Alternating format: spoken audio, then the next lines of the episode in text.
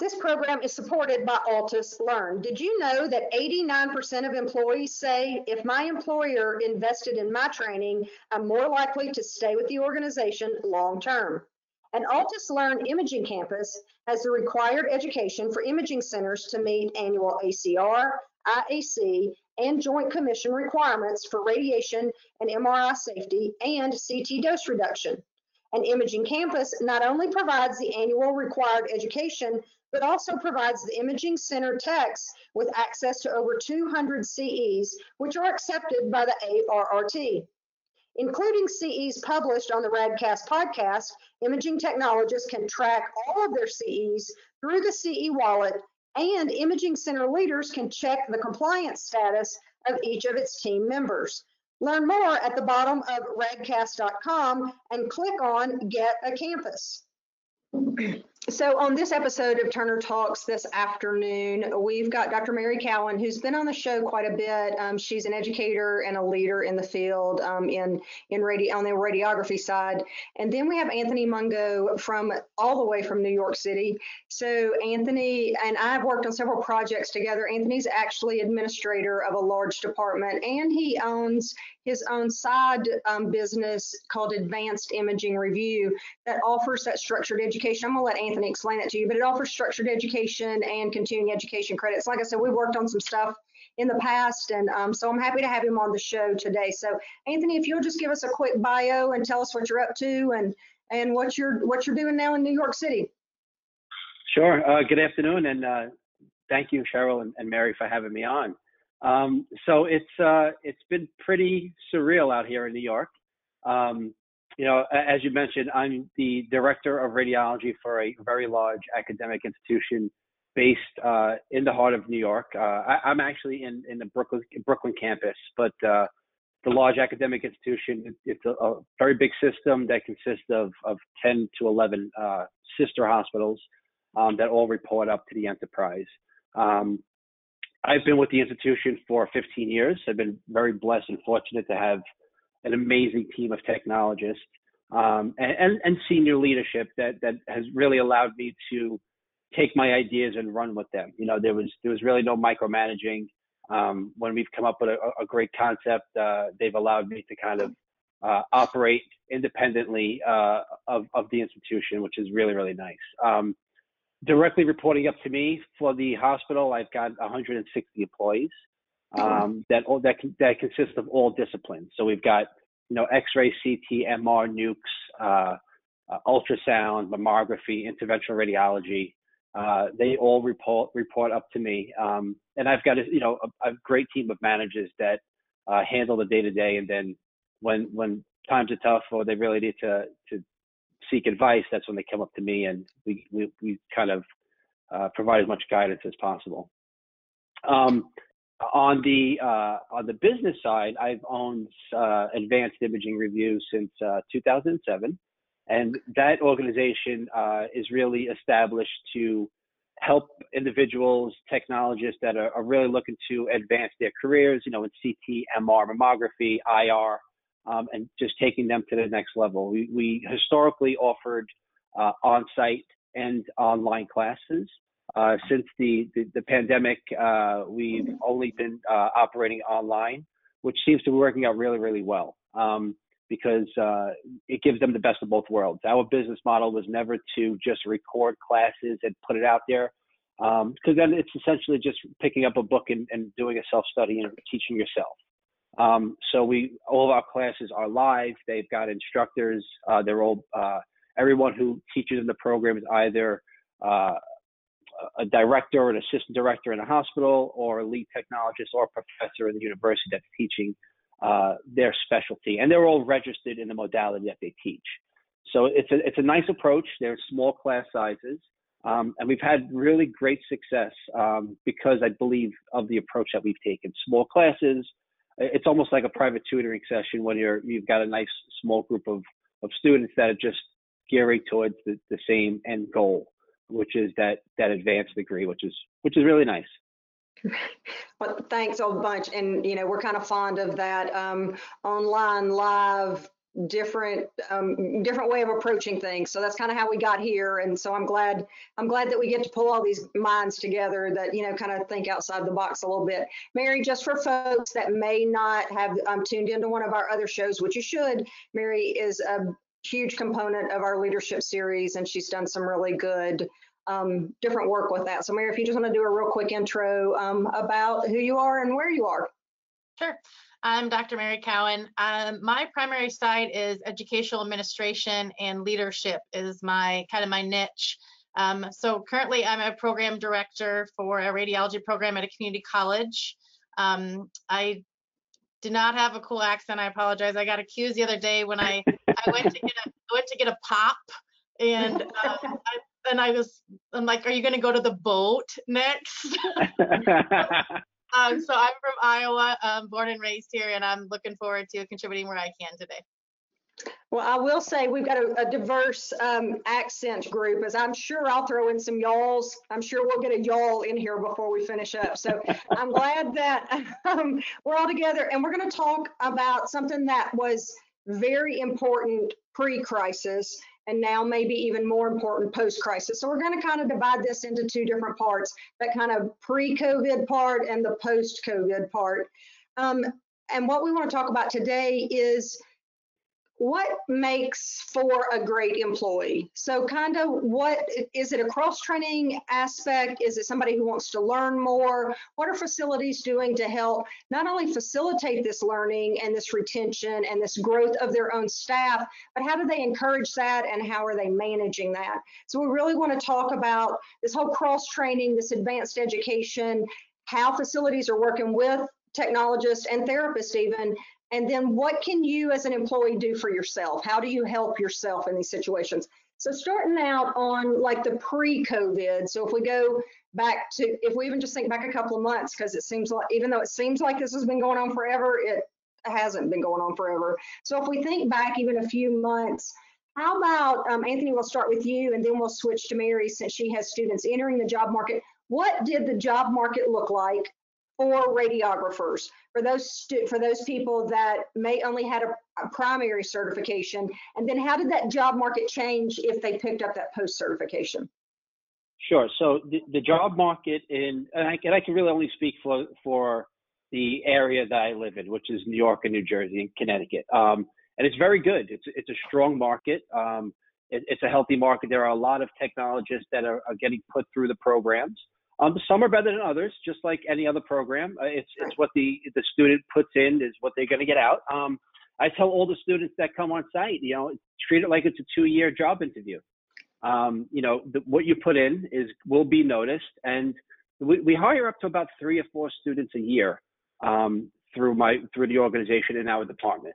Uh, and then what we've started doing is, um, as part of our development and retention program, is as the student gets onboarded or the new candidate gets onboarded, um, after their probation period is over, when they do their probation evaluation, they'll be asked, uh, you know, if you had the opportunity to go into another modality, what would most interest you? Um, and then from that step is when we we then uh, onboard the technologist into one of the programs uh, and create our own internal pool of dedicated technologists and resources so we don't have to go to the outside. Um, so pre-COVID, it's worked out great. Um, uh, while we're going on and, and, and hopefully after COVID, uh, we can pick it back up. But I, I think I speak for, for everyone. We have stopped all of clinical rotations in the hospital during this crisis, right? So it makes it very difficult for, for anyone to come on site and get that hands-on cross training which is nice is that we can still go online and the students can still get that didactic training uh, from one of the instructors. Um, my concern uh, going into it is, will there be too much of a time lapse from what they've learned in class to what they see in the practical?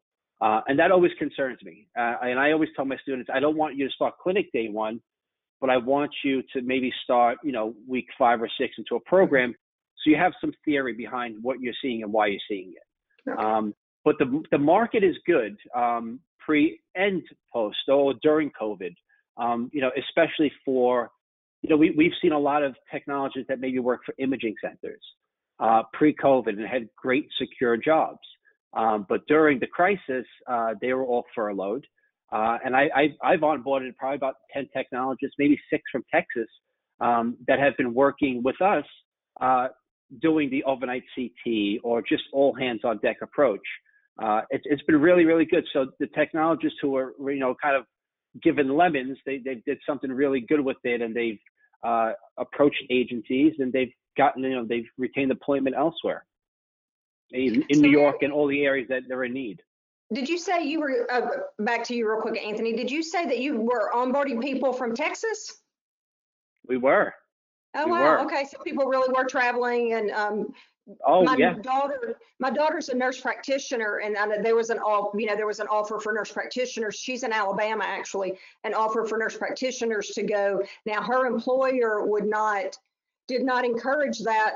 One, they needed the help, they needed the nurse practitioners, and they wanted them to be able to work when they came back. They didn't want a quarantine issue or something like that. So it's interesting that people traveled the way they did. Mary, I was gonna ask you real quick, since you've got students that are graduating, and I know graduation right now is just a, it's just a mess. But prior to all of this, what did the job market look like maybe in your area? Or did you find that students were having to relocate and kind of do some things that, you know, not stay at home or, or do something else to, in that job market? Our market would be similar. Our market is still strong. Even um, prior to this, even first of the year, um, uh, we saw a lot more full-time openings. Probably in the last 18 months, there was um, a lot of PRN stuff floating around. You know, my students could get a job here, a job here. They could kind of piece some stuff together, and it would make a full-time job. Um, and then all of a sudden, I'd say the first of the year that opened up, and our market is also strong. Um, my students are still applying for full-time jobs. Um, again, I can only speak to um, you know my geography or geographic location.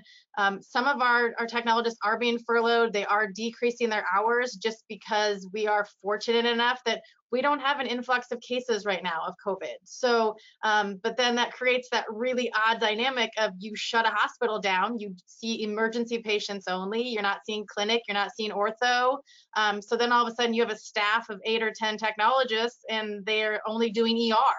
So um, even though I think they've done a a good job of like forecasting and, and foreseeing the fact that this is going to pick back up one day and we still need our staffing. So um, I have one question for Anthony. Um, you talked about a probation period. How long is your probation period? And then does that factor affect if you move them into cross training? Like if, if during that probation period they don't have the motivation or you don't feel like the sustainability is there, does that affect your decision to move them into cross training? It will ultimately def- uh, 100% affect the, the decision. Um, so it's not everyone gets accepted into the program, right? Okay. So if you are a, you could be a good employee, but not be ambitious to learn a new modality, right? Mhm. X-ray may be your thing, and that may be your thing for the next 30 years, right? Um, so those employees have the option to opt out if they would like to. Um, and if we know, it's like we said earlier, if they're, they're not ambitious enough or we don't feel that they're well suited to sit behind a scanner, um, we Okay. would we wouldn't put them in that that situation. How long is your probation period? It's three months. Okay. All right. I like that you go and ask them, you know, like I always ask, you know, my students, I'm like, what do you want to do? I figure by now you get a little experience. If you sit someone down and you're like, what do you want to do with yourself? You know, usually you get a pretty straightforward answer, but I like your your um, probation period and then using that to kind of pick and choose. You can see, you know, in that time frame, you know, what would be who would be a good fit and who wouldn't. So I like that. Absolutely. You know, and it's funny because we, we tell everyone the same thing, you know, or at least I do. Don't go into an advanced modality just because it makes because it makes more money, right? Um, you know, MR may not be the thing for you. You know, sitting behind a scanner for you know increments of 30 to 45 minutes, it's certainly not for me. Um, but I wouldn't, you know, tell someone it's not for them. Um, it because it makes money, it doesn't make it makes dollars doesn't make sense. That's the, the you know it's it's true. Um, and it, it's not a one size fits all type of uh, approach, and uh, because it, it looks good, um, some not everyone likes it. You know, it, it you have to really have a passion for what you're going into, and if we don't see that during that uh, that probation or evaluation period, uh, we certainly don't allow everyone into the program. So Anthony, you mentioned a, a long list of, you know, post primaries or these extra certifications that, that these different paths that people can take. I was, I spoke at the AHRA meeting last summer, um, and there were so many people that came up to me and said they can't find enough CT techs. And so this was nationwide that CT seemed to be the big shortage. What do you think as far when people are looking at these post primaries, maybe A, what's the most popular? What does everybody think they want to do? And then maybe what is the most I don't want to say effective. What's the one that maybe somebody may not think that they want to do, but then after they get in there, it's really, you know, it's really cool, and it turns out to be a great spot for them.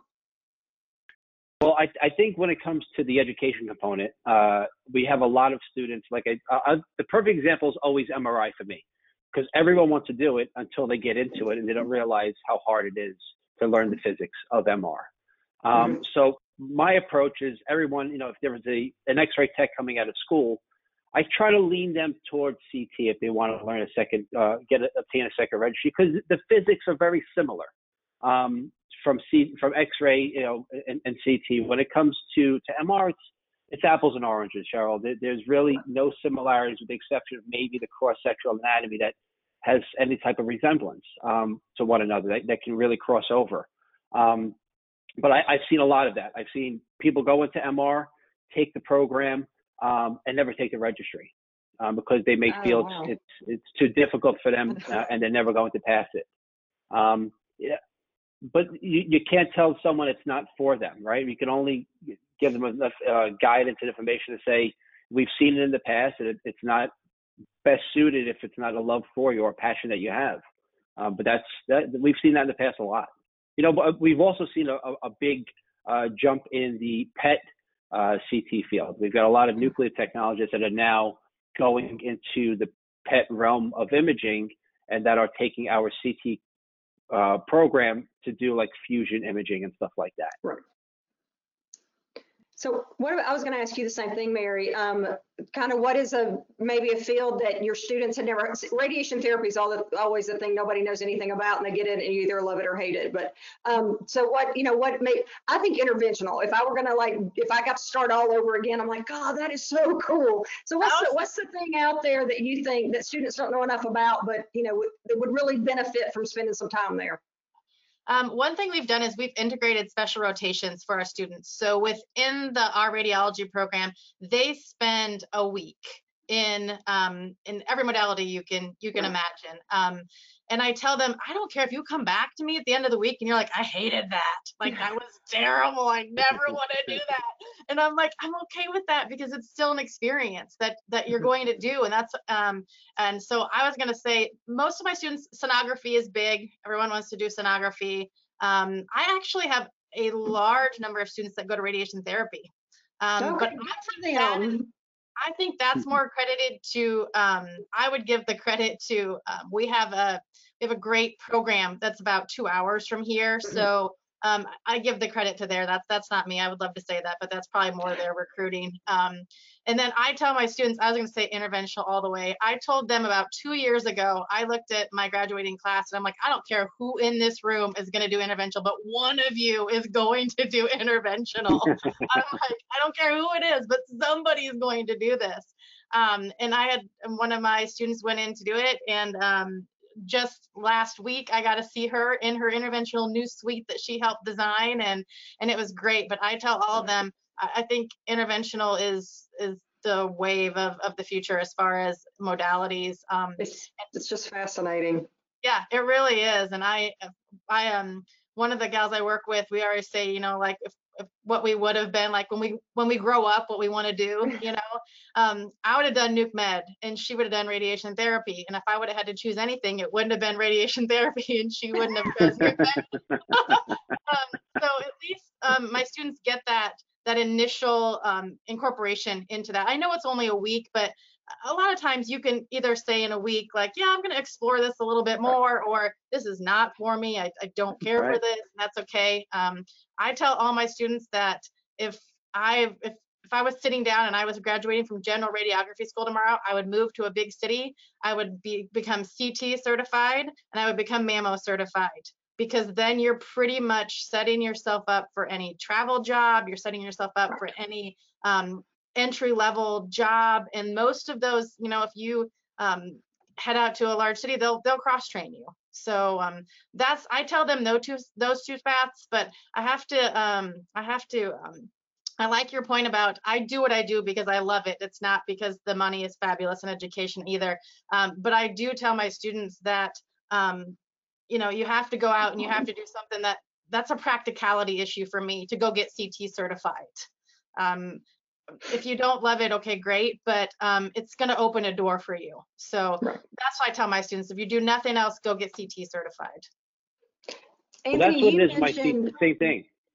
Mhm. right, w- I was gonna With- say, you with- with the mentioned that you had tech. nuke med folks coming back because to do CT so that they could do PET. Um, and I know there are some, um, the board, like the NMTCB, you know, set up their own CT registry, so to speak, to kind of, kind of deal with those, you know, to kind of help those nuke med techs through. What about, are you seeing any therapists come through, you know, with the new MRI Linacs? That's kind of, that's, mm-hmm. that's controversial right now. Do we need to be fully MRI credentialed? Can we just learn enough MRI to do the LINAC? So wh- where, I know there's a large teaching facility in the South that sent all of their therapists through to get MRI certified. So, and I know the MRI Linacs aren't widespread yet, but are you seeing um, some of these, um, which is even a post-primary radiation therapy, nuclear medicine, getting even more credentialed? How is that working? We are seeing it. There's a couple of hospitals in the New York City area that have the uh, MRIs incorporated into radiation therapy. So we have a couple of, we've, we, in the past, we've had a couple of students that have come through the program for the capability of, of performing the MRs. Um, they're, radi- they're licensed radiation therapists and uh, they were able to, to go into a, a new field, which was really, really nice. Um, but yeah, we, we've, we've seen the MR techs come through um, that are radiation therapists which is nice. You know, I, I want to get back to Mary's point for a second. You know, it's a, the great thing about IR is that the segue from CT to IR is really the trend that I've seen in the past. Um, because Okay. they do all the CT guided biopsies, a lot of uh, IR procedures are done under CT guidance. So a a majority of my technologists that we've trained at the hospital have segued from CT into IR. Uh, and then they just travel as a team with the interventional radiologist, depending on if they're going in the biplane, the single plane, or in the CAT scan machine. So they have to have all of that, that knowledge, you know, for each modality. Okay. I hadn't thought about that, but that's a good point. Now that's uh, another reason for me to enforce the fact that go get CT certified. Go do that. It's a it's a pathway. it is. So if you're looking at educators, and both of you are educators, what do you feel about, so we've, we've talked a lot about post-primaries and extra credentials and, you know, kind of building that, um, your credential base, your knowledge base. What do you feel about education? I don't want to say for the sake of education, but for somebody to do degree completion, whether that's a bachelor's degree or a master's degree, or if you're insane enough as Mary and I both are, um, you know, went on and got that doctorate. So what, how, what role, because I know this is a question that comes up on social media some, what role, you know, people will say, I want to complete my degree, but I want to complete my degree, but it's expensive, but is it worth it? But will, will it ever pay for itself? So what do you think about that, Anthony? What do you think? What do you think about degree completion post or past a credential? Well, I think it's twofold, right? So I, I think that the, the technologists who go into a certificate or a diploma program uh, usually get the good transition of credits for like 60 credits from their X-ray program into a college program. And I, I tell everyone because I've had students who are actually going for their bachelor's and master's at the moment. Um, it, it can never hurt to have too much, right? It, it depends what your, your your path is. If your path is administration, if your path is in, to go into a leadership role, then you have to have something. You, you, you have to have something in addition to your X-ray certification. Um, but they're, they're not all the technologists, but some are taking that approach and they've gone, they've partnered up with local uh, universities and are going. Some programs have the, the BS in radiological sciences. Right. Uh, some are going for healthcare administration. So uh, the, the the guidance is if if it, your heart desires and that's something you want to do, and maybe a leadership or management role is something that you kind of see yourself in the future, then by all means we we encourage it. And the hospital pays a, a very large portion for the Oh, that's employees. You know, the, the good thing is a lot of our employees are also uh, union members. So the hospital will contribute, the union contributes, um, and they, they get a nice reimbursement um, for the their college credits that they paid for. So Mary, what do you tell your students when they say, why on earth did you get your doctorate? What, what is your answer to that? And do you, how many people do you encourage to follow that same path? Um, I I tell my students that my doctorate was completely intrinsic for me. There was just the fact I will I'm honest with people all day long that I just wanted one and that's why I got one. Um, it's absolutely opened doors for me and I'm very grateful for it. Um, and I, there's a lot of people that would argue that with me when I tried to get into my PhD program. Thankfully, um, you are selected and then you're you know you're you have a chair and i told one of the other faculty members that um, at a conference one time and he told me he's like well i'm glad you weren't mine because i would have told you you couldn't come in here because you would have had to have a plan. Um, so i agree i agree with anthony but i would say know your path before you decide what you're going to do with your education. Um, i tell students that come in and are thinking about x-ray radiology is entirely conducive to you flow your life with what you want to do um, you know, I, I went to college on a on a golf scholarship, and um, I have an actual basket weaving credit on my college transcript. That's all I was gonna do. I was playing golf. What do you want from me? I, I'm I'm in college. You know, leave me alone. Um, so then I went to X-ray school, and then I, you know, a couple years later, I decided I wanted to do something more management administration. Went into a bachelor's, went into a master's. Knew that eventually. Um, I also I love learning. I love progressing. So a PhD was was very applicable to me. Um, but I think that's what I tell them. Um, if you don't if you don't have this burning desire in your heart to go be an administrator, which a lot of people don't at 20 years old, and I'm not saying that doesn't exist because of course it does. Um, and I can see that potential all day long. But um, X-rays, like I said, very conducive to take it as you go. And if you decide you want to you know you want to be an administrator then go get a bachelor's degree. Um, go get a master's if you want to do education. What i also tell my students is um, don't narrow their degree because that's that's what happened to me Right. is i have a bachelor's of science in radiologic science. I have a master's of science in radiologic science you know which is great and i'm i'm incredibly proud of those degrees but um, i tell them go get an mba go get a you know something that you know is there's a diversification in your education. So that, that's my other piece of advice that i tell people is don't you can stay in radiology and contribute but you don't have to have that you know um, specific degree. I, i'm very proud of mine and i'm very fortunate that i have it. Um, and i believe in the mission of a, a, a degree specific to radiologic science. Um, but i think that you need to keep your education broad because um, my mother always told me growing up education is the one thing no one can ever take from you. Yep.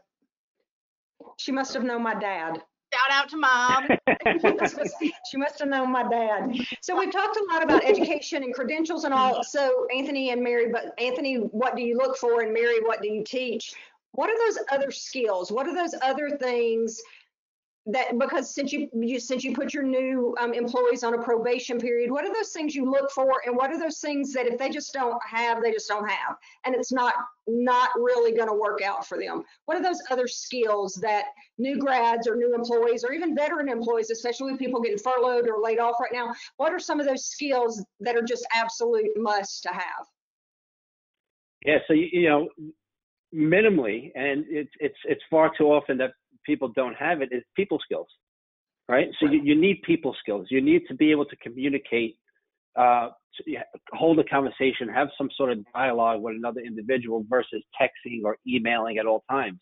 I tell the students this all the time when they come into orientation. You know, texting is out the window. You know, when when we see each other, we say hello, uh, good morning. We we converse throughout the day. Um, we've got a, a lot of employees that that have old habits, right? So Mhm. you you have to uh, you have to be able to really uh, speak to one another, uh, explain the examination to the patient, make them feel warm, feel- feel comforting. It's got to be a, a really warm, uh, safe environment when this patient arrives. That you want them to feel secure, that they've chosen the right institution to come to. Um, and this is one of the things we critique them on when, the, when they, they, they, they, they're onboarded.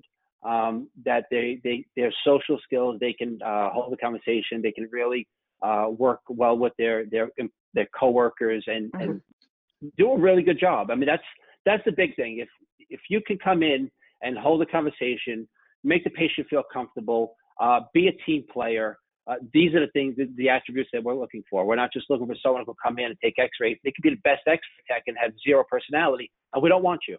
Um, and, and that's that's who we don't want. Uh, we, we want the individuals that are really going to step up and make the patients feel comfortable because they don't want to be at the hospital. They have to be there, right? It's not their choice, uh, but it's our choice to, to work where we choose to. So Right. um, if you if you're going to come to work and you're going to uh, not treat the patients fairly or or make them feel warm and comfortable, then it's, it may not be the right place for you. And that, I tell everybody that. So Miriam will tell a quick story and then I'm going to ask you, can you teach those things? So we um, would do, we did interviews for our radiation therapy program and this has been years ago. And, you know, we would interview mass numbers of people for small numbers of, you know, spots in the program, you know how it goes. But we had one applicant come in and say he wanted to be a radiation therapist. It's what he's always wanted to do, you know, radiation therapy, wanted to do this, but he didn't want to touch people. Did he have to touch people?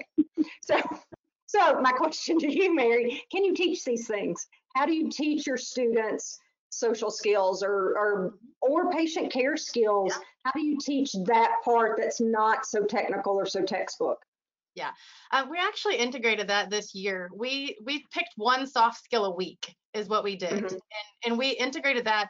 Um, I teach radiation protection and biology, so I integrated that into my course. Um, I don't think you can teach someone personality. It's it's not going to happen. I think you're either born with personality, you're born with common sense, um, or it's it's not happening for you.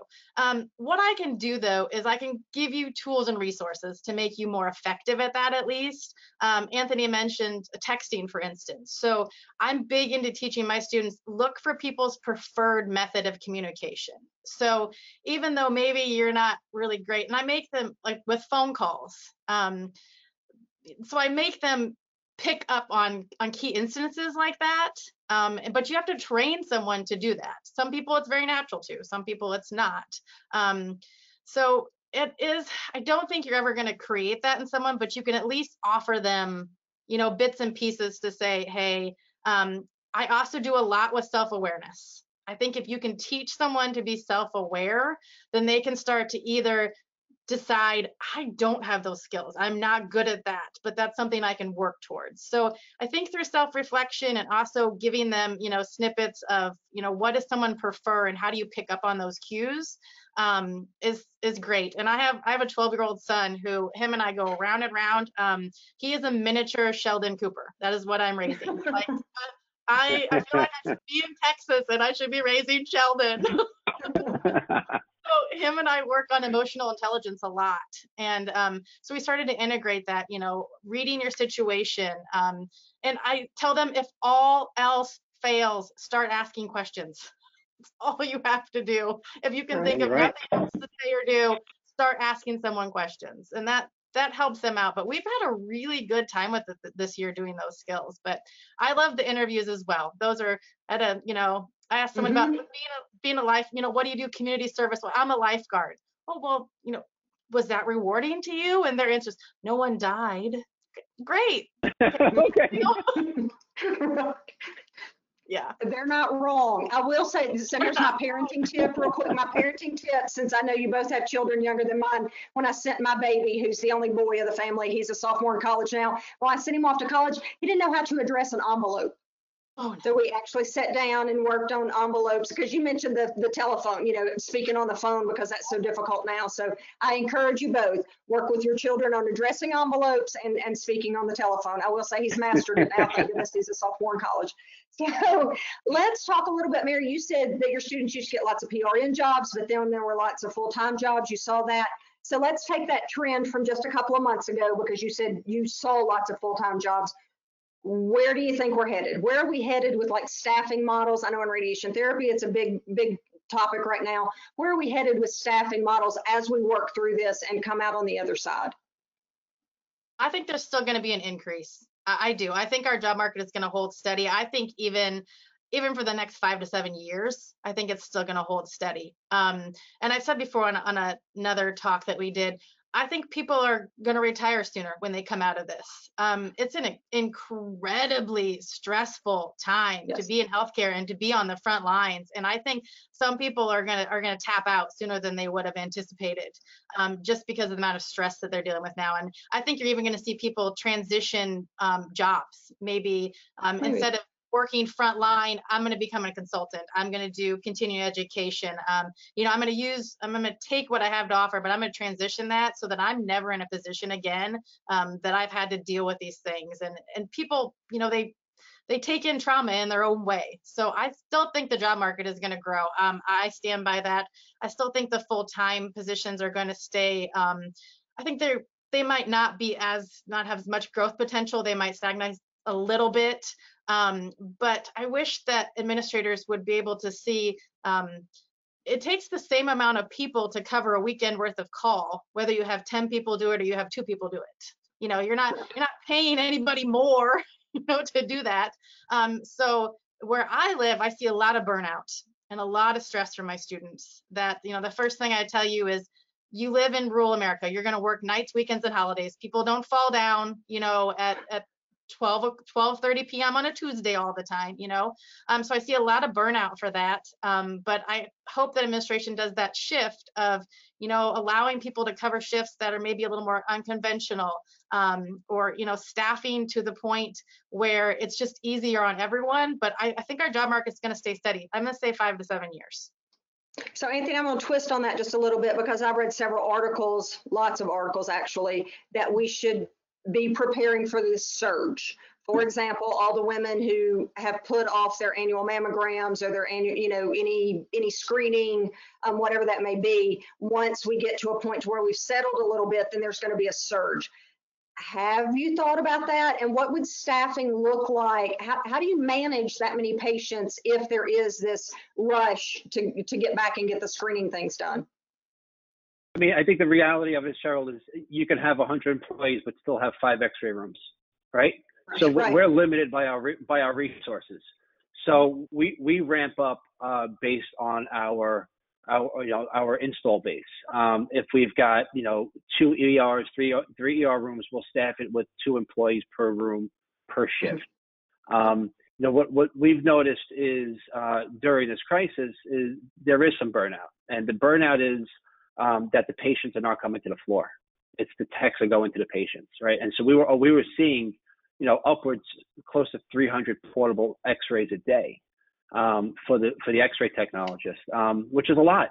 It's it's it's it's enough to uh, burn a team out. So what we've done, uh, we created uh, individual teams. So we we had you know team A, B, C, and D, um, and they would pair up with another technologist. They'd do a 20 person run, come down. The next team would go up and do 20. They come down. They go up again so they, there was some sort of little bit of there was a little bit of a break in between um, these these big runs that they're going on. Uh, but I you know I I agree with Mary. The the the uh, amount of technologists is not going to decrease. There's always going to be new jobs. You know, there's always hospitals looking for for employees. There's pop-up urgent cares happening every 15 minutes here in New York. Um, so, you know, and the, the downside or the flip side to the urgent care is a technologist is not always uh, in the capacity of a tech. It's more of a tech slash MA um, because they're doing vitals, they're they're doing an intake on the patient, they're doing their X-rays. They have two or three roles um, while they're in that that position. Uh, versus a technologist in a hospital, with your X-ray, that's all you're doing is X-ray. Especially if you're a union-based hospital, you know you get you get paid or your your role is delineated by your job title. So an imaging technologist is is more advanced. You can do CT, MR, OR. Uh, a radiologic technologist is only doing X-rays. Um, so I certainly think that the, the field will continue to grow, uh, especially in a busy area like you know New York and New Jersey.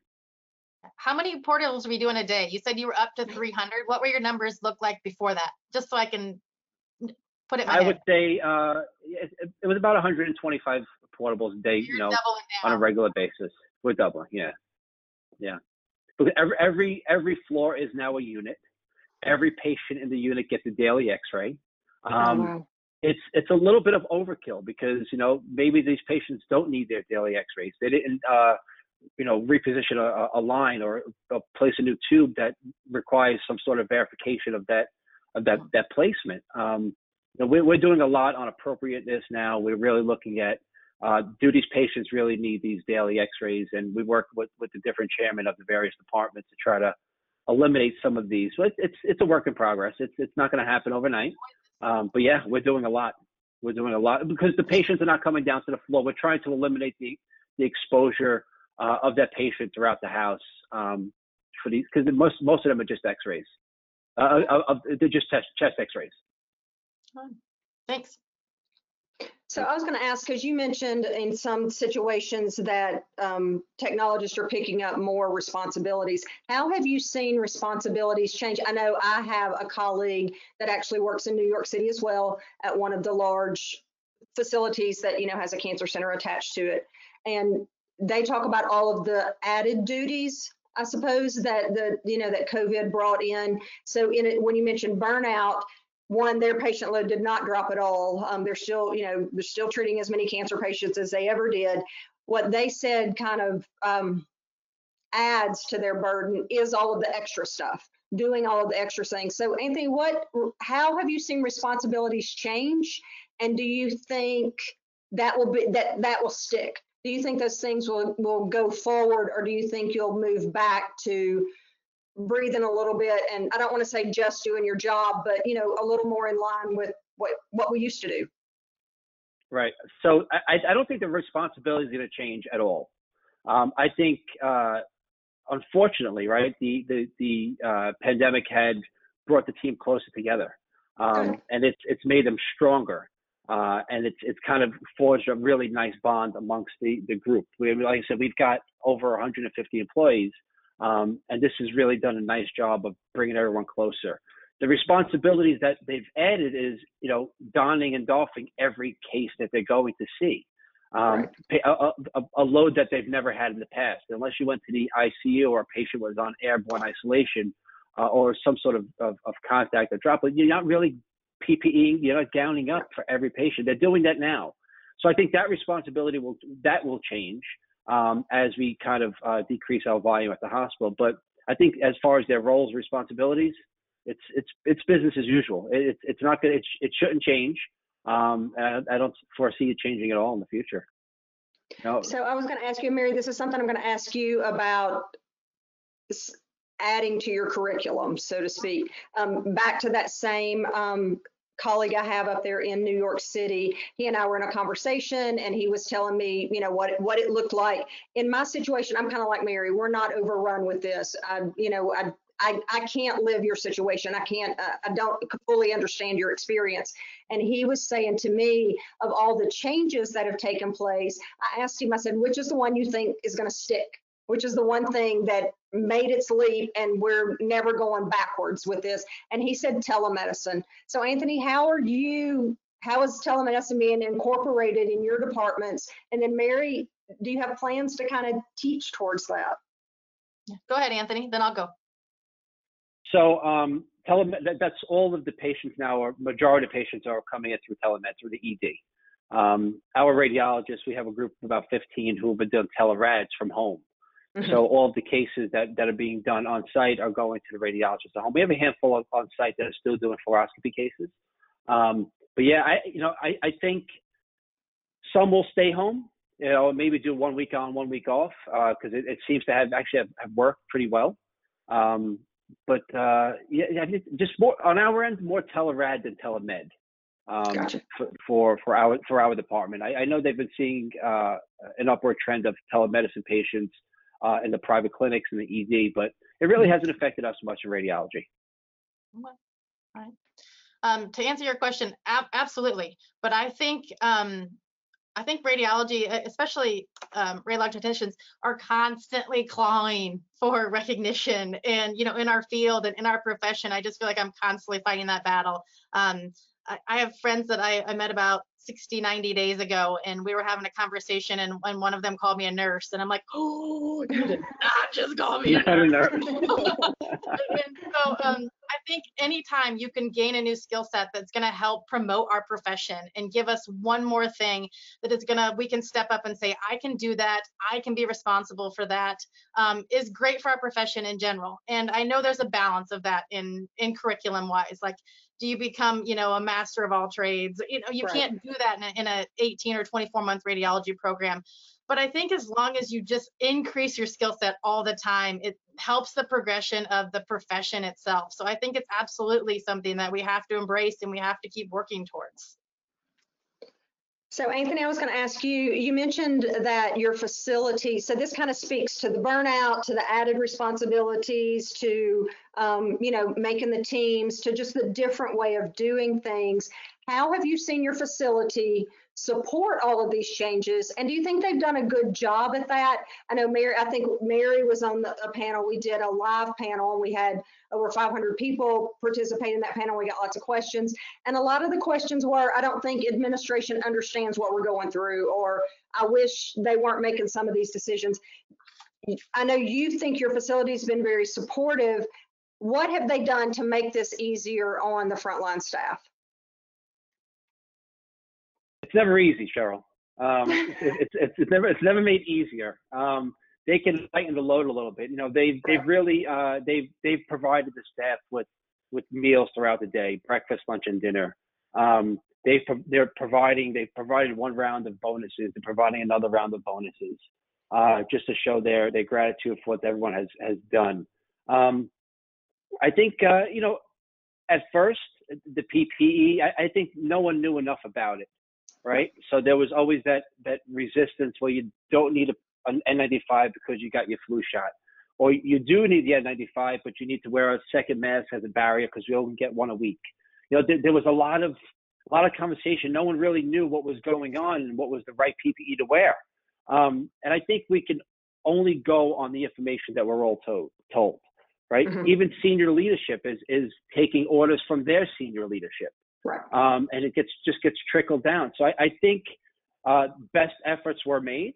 Um, you know, I, there there were some some really highly concerned employees, like you know, I'm going to take this home to my family. Well, you guys really don't care. We we do care.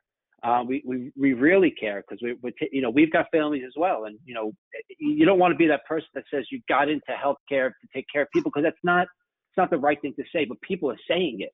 You know, you got into this field, you have to expect it. They don't have to expect it. It's not something that they should expect. It's nothing that they've ever seen before. So they're really concerned, um, and it's it's a true and valid concern that they have. Um, but I think everyone has stepped up. We've got an influx of PPE. There's certainly no shortage where we are. Um, but I think that's where everyone's concern was was not enough supply. You guys don't care about me. You know, I have the flu shot. I want an N95 and I want to wear it 12 hours a day. Um, there's there's really there's no right or wrong to it. You know, you you hear their concerns, but then you're you're you're giving them guidance based on what you're told. Um, is it the right thing or is it the wrong thing? We don't know, right? As administrators, you're only acting on guidance from from the higher ups that they're acting on guidance from their higher ups.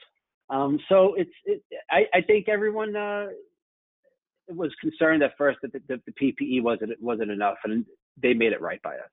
Right, good. So Mary, I'll ask you, um, we're about to run out of time here, so just a couple more questions. And one thing I want to ask you, Mary, is what if somebody, I don't know what your upcoming class looks like. I know everything's kind of chaotic right now.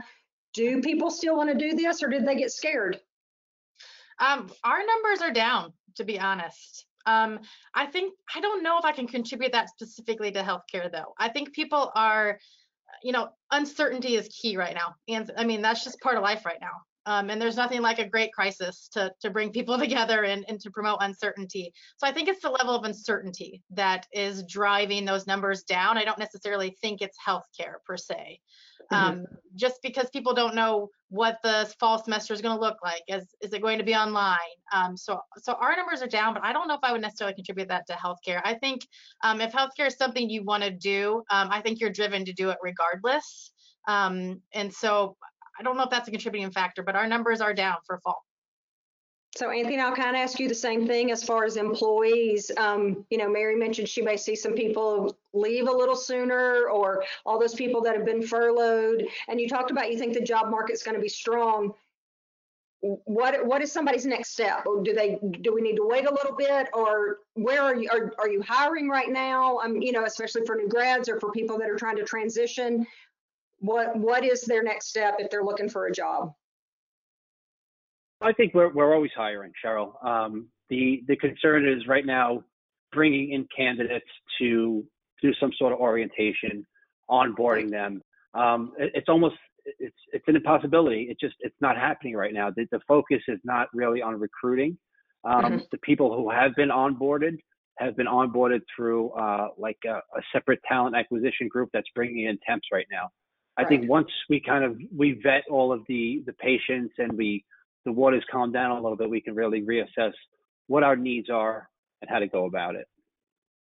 Well, I do appreciate it. Anthony, do you have anything to say about any of those credentials, about how to find you? Tell people how to find you for your advanced imaging review. We'll post those links as well. And then just give us one last um, going out, feel good statement about the state of um, radiography and imaging and all our friends in Nuke Med. Nuke Med was my thing. That was the thing I went to and I observed and I was like, oh, wow. Let me go on down to the cancer center. So I love Nuke Med people. You know, Dusty's one of my best friends. So, but what, what, what can you say to us all right now, Anthony? Tell us a little bit about A, AIR, and like I said, we'll post those links and and about um, you know getting those extra credentials and really making ourselves strong in our profession. Like I tell everyone, Cheryl, and it's uh, it, it's it's what your heart desires. If if you are looking to go into an advanced modality, looking to learn a, a new kind of skill set, and, and not because it's it's just because it's it makes more money, um, th- then there's certainly opportunity out there. Like I said earlier, CT is a great transition to IR. Um, I certainly don't hire um, IR techs right out of X-ray. Um, you know, we want to make sure they have that skill set of, of that that right cross training. Um, so when they get to IR, they know how to do CT guided biopsies and stuff like that. Um, with advanced imaging review, we offer you know CT development, MR, mammo, IR programs. Uh, even for the ultrasound technologists, we have a RDMS uh, advanced registries. So there's there's a, a whole mixed bag of uh, programs that we offer. Um, our website is advancedimagingreview.com. Uh, you can call, text, chat. There's there's a whole bunch of ways to get in touch with us, especially now, right? We're we're more available now than ever. Um, but yeah, I mean, like I said, if it's something you are you're truly looking to do, um, we'd be more than happy to help you out. Well, thanks a whole bunch, but I didn't even get to use a y'all. Thanks, y'all. There we go. How about that? Thanks, y'all. so it's been great, and I've enjoyed talking to you. Thank you so much. Thank you so much. Bye. Bye.